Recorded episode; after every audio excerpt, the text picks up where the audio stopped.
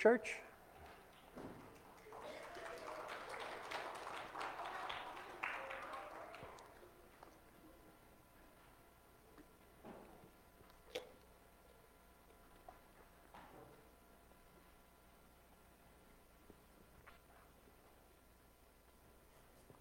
Well, today we will continue our series on the New Testament book of 1 Corinthians.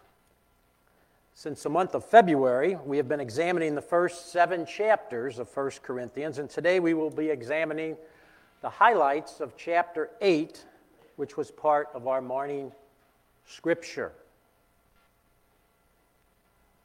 Now, I can tell you that when I read this chapter initially, this would not be on my top 10 list of messages to present to you today.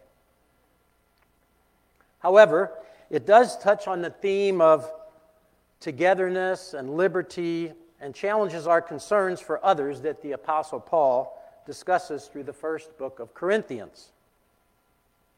One of the challenges that we as Christians face is the issue of liberty, which I will attempt to explain to you this morning in the message that I'm titling Food Offered to Idols.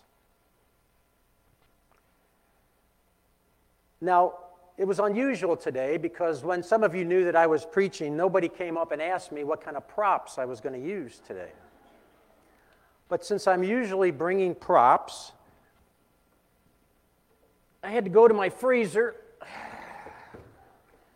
and my cooler and get out some things that would be what we will be talking about today. So I have some hamburger, I have some chicken, some wild game. Of course, that was probably uh, something that we uh, got this fall. Uh, I did also bring some pizza, but the Corinthians probably didn't handle that too well.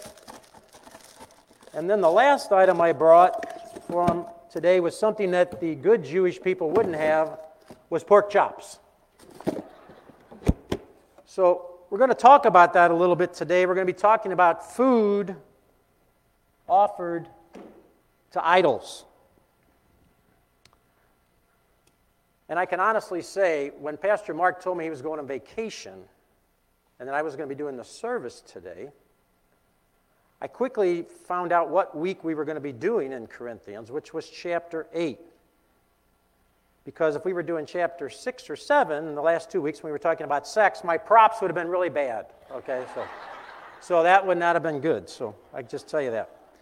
So, as background information, to help us understand what was happening in Corinth, both Jews and Gentiles were coming to faith in Jesus Christ, which is a great thing. Now, Gentiles were Greeks and Romans who came to faith in Jesus, but they came out of a pagan or idol worshiping background. In other words, prior to their conversion to Christ, they worshiped many gods. They believed that evil spirits would try to invade human beings by attaching themselves to meat or food before it was eaten, and that the spirits could be removed only by the food being sacrificed to a god. The sacrifice was meant to gain favor with their gods and cleanse the meat from demonic contamination. Now, the meat offered to the gods was divided into three parts. One simply was burned on the altar as a sacrifice.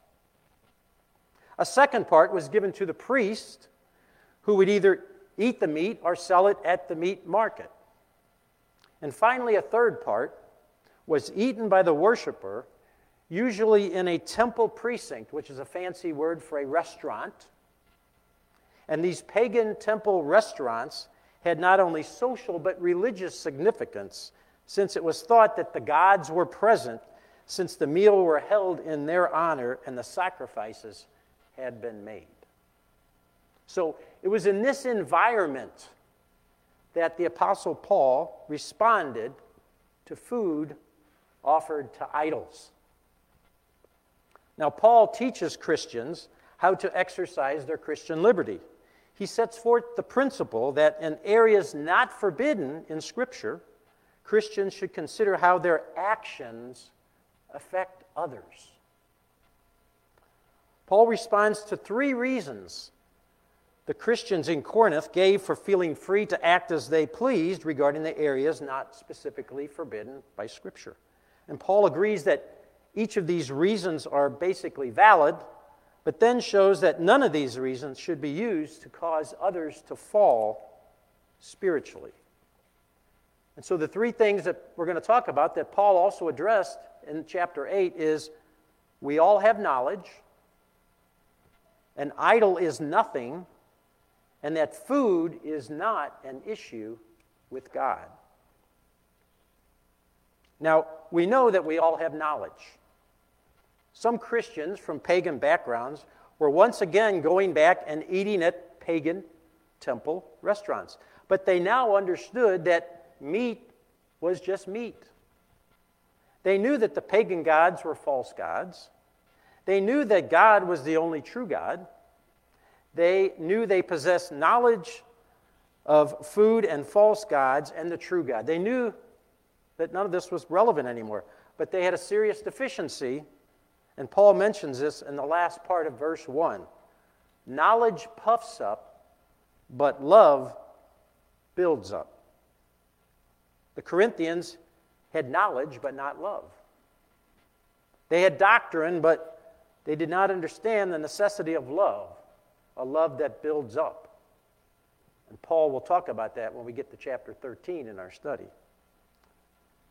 Now, knowledge of God's Word is extremely important. It is impossible for Christians to grow and obey God if they do not know God's Word. A mature Christian will be strong in two areas knowledge and love. He will be mature theologically and relationally.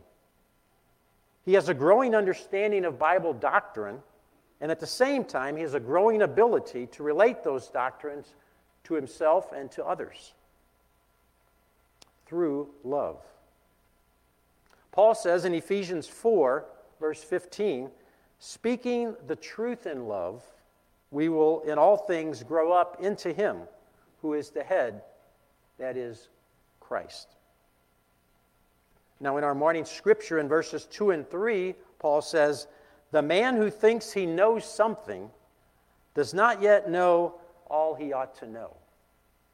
But the man who loves God is known by God. This has two important meanings. True knowledge does not know and knows that it does not know.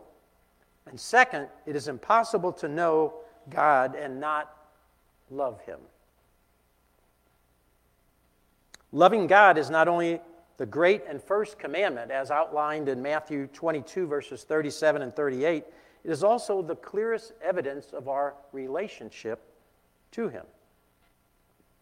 1 John 4, verse 19 says, We loved because He first loved us.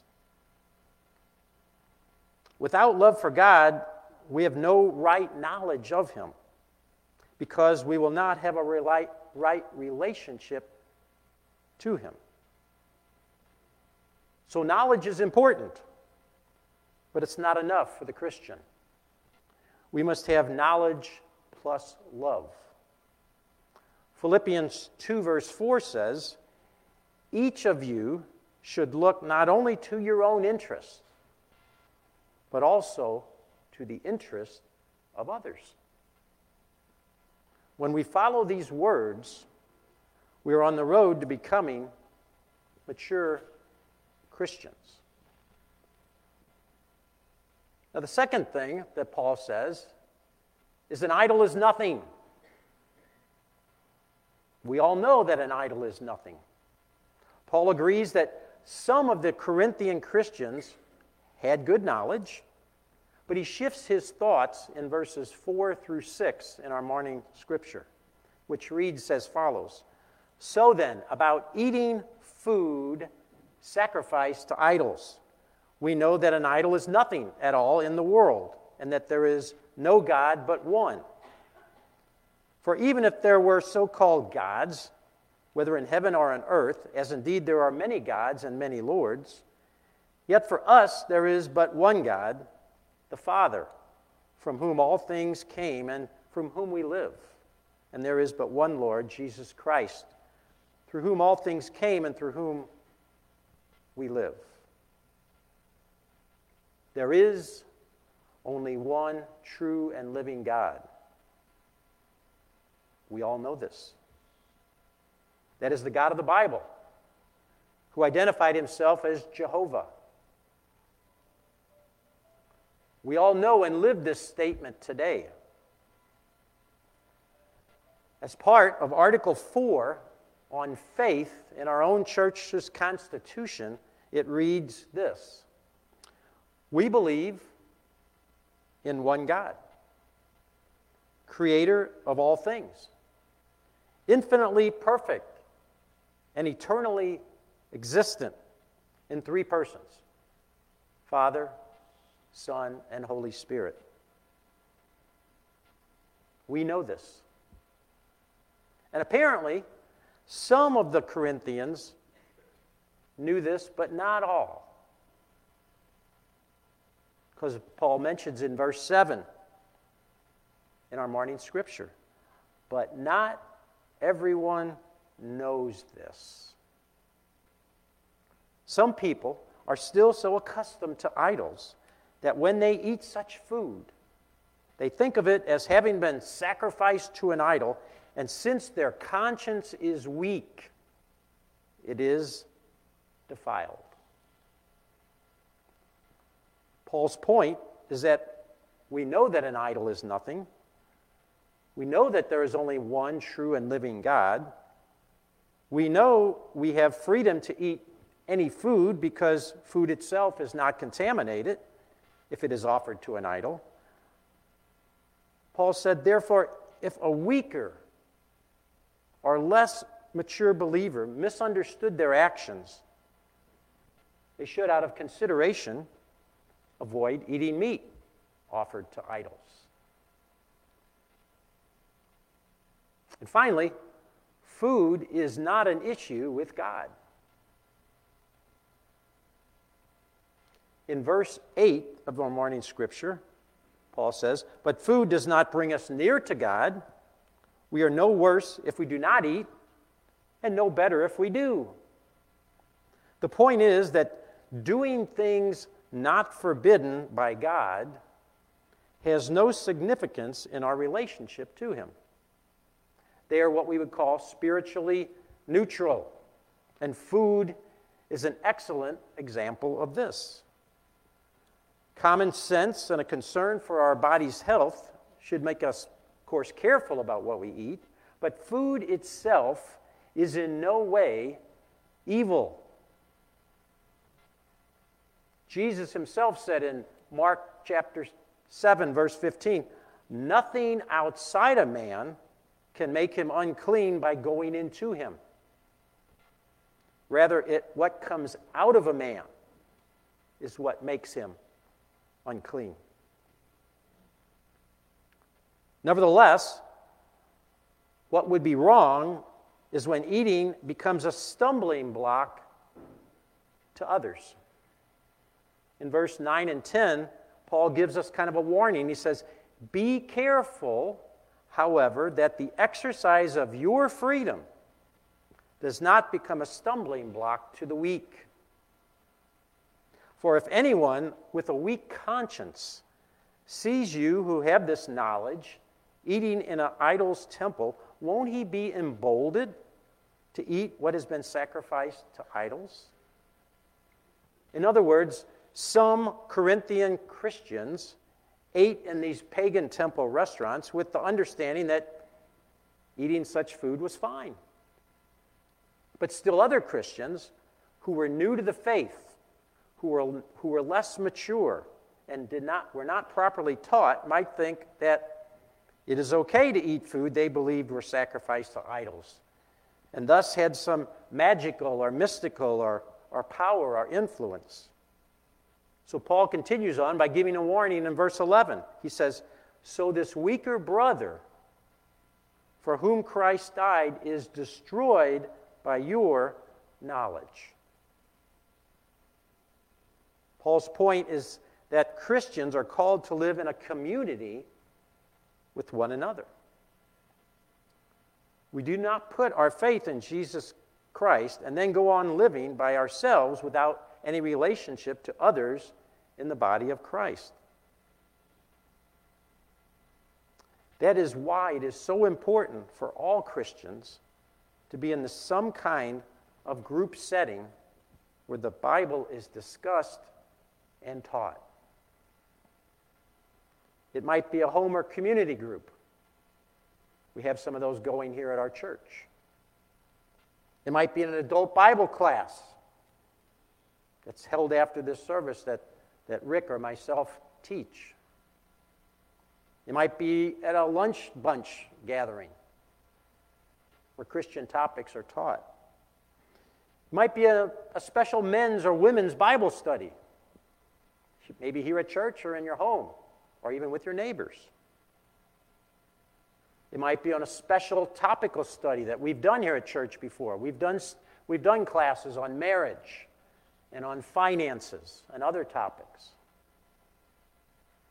For our youth, it might be going to a connection class where they study the Bible. But Christians grow best in community environments. We're called to love one another and limit our exercise of our Christian liberty for the sake of others, which is not always easy. Ultimately, we not only sin against our brothers and sisters when we do not love them, we sin against Christ. In verse 12 today, Paul says, When you sin against your brother in this way and wound their weak conscience, you sin against Christ. One of my favorite uh, Christian authors and, and pastors, John MacArthur, said this concerning that topic. He said, We should be eager to limit our liberty at any time and to any degree in order to help a fellow believer, a brother or sister whom we love, and a precious soul for whom Christ died. And Paul kind of wraps up and concludes this principle in the last verse of today's scripture. Anytime you see the word therefore, there's something big coming after it. And he says in verse 13, Therefore, if what I eat causes my brother to fall into sin, I would never eat meat again so that I will not cause him to fall.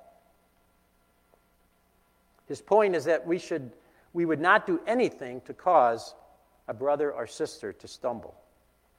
Likewise, when we love others, our freedom should be less important to us and should be more focused on strengthening the faith of a brother or a sister. So, how do we do this in year 2022? How should we be exercising our, our Christian liberty? How do we make decisions about what to do or what not to do? Followers of Jesus today, just like in Paul's day, have their own ideas on what activities are acceptable and which are unacceptable for even followers of Jesus. Some churches frown or condemn certain activities. And I made up a short list here of things in my own lifetime that I've heard people say as I've grown up from a young boy all the way to an adult about certain activities that Christians should be or should not be doing. Playing card games, dancing, attending a movie, allowing children to trick or treat. getting tattoos, drinking alcohol, using tobacco products, Now, maybe you are here as a follower of Jesus and believe the things that I just mentioned should not be done. But on the other hand, maybe you're here and saying, I don't think any of those activities are a problem. In fact, in the society we live in today, anything goes more than when I was a young, a young boy. Our society's become completely lenient on many of these activities and other activities that I didn't mention. How do we decide what is important as we interact with other Christians? How do we do this in the spirit of, of liberty and, and this theme of togetherness that we're trying to accomplish in the study in 1 Corinthians? Well, I want to close and suggest a checklist that I read that John MacArthur had provided on deciding on whether or not to participate in any behavior that might be doubtful or questionable. And this list is rather easy to remember because all the words start with the letter E. So I'm going to list some points that he mentions. The first is excess. Is the activity or the habit necessary? Or is it merely an extra that is not really important? Is it perhaps only an encumbrance that we should willingly give up? The Bible says in Hebrews 12, verse 1 Therefore, since we are surrounded by such a great cloud of witnesses, let us throw off everything that hinders and the sin that so easily entangles, and let us run with perseverance the race marked out for us excess. Second one is expediency. Is what I want to do helpful and useful or only desirable? 1 Corinthians 6:12, which we had a few weeks back, it said everything is permissible for me, but not everything is beneficial. Expediency. Emulation is the third E. If we are doing what Christ would do, our actions not only is permissible, but good and right. 1 John 2, verse 6 says, Whoever claims to live in him must walk as Jesus walked. Fourth one is one of my favorite ones it's example. Are we setting the right example for others? especially for weaker brothers and sisters that would be less mature Christians. If we emulate Christ, others will be able to emulate or follow us in our example. This is one of my favorite scriptures. 1 Timothy 4, verse 12b, it says, Set an example for the believers in speech, in life, in love, in faith, and purity. We are to be setting the example. Number five is also a good one evangelism. Some people say, well, I don't want to be involved in that. But it says here, is my testimony going to be helped or hindered? Will unbelievers be drawn to Christ or turned away from him by what I am doing? and we all talk, and we all have actions. So unbelievers are looking at you, even if you're trying not to give them their testimony, they're looking at you as your living testimony. Colossians 4 5 says, Be wise in the way you act toward outsiders. Make the most of every opportunity. We all run into outsiders every day, whether it's the store, wherever out in society. It says, make the most of every opportunity. And the last one is exaltation. Will the Lord be lifted up and glorified in what I do? God's glory and exaltation should be the supreme purpose behind everything we do. And I like the verse that's picked out for this because it kind of ties in with our theme this morning. It's, it's 1 Corinthians 10, verse 31. It says, So whether you eat or drink, or whatever you do, do it all for the glory of God. Whether you eat or drink or whatever you do, do all for the glory of God. Let us pray.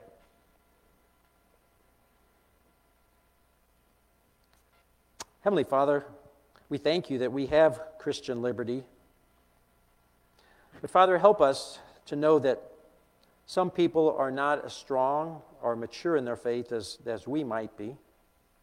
Help us to be able to love others and be able to set aside some of the things that we would like to do for the benefit of others so that their faith will continue to grow. Help us to be a great example and that you get all the glory and the praise, Lord. And we ask this in Jesus' name. Amen. Our worship team will be coming up for the final song. I think the words will be on the screen, so please stand.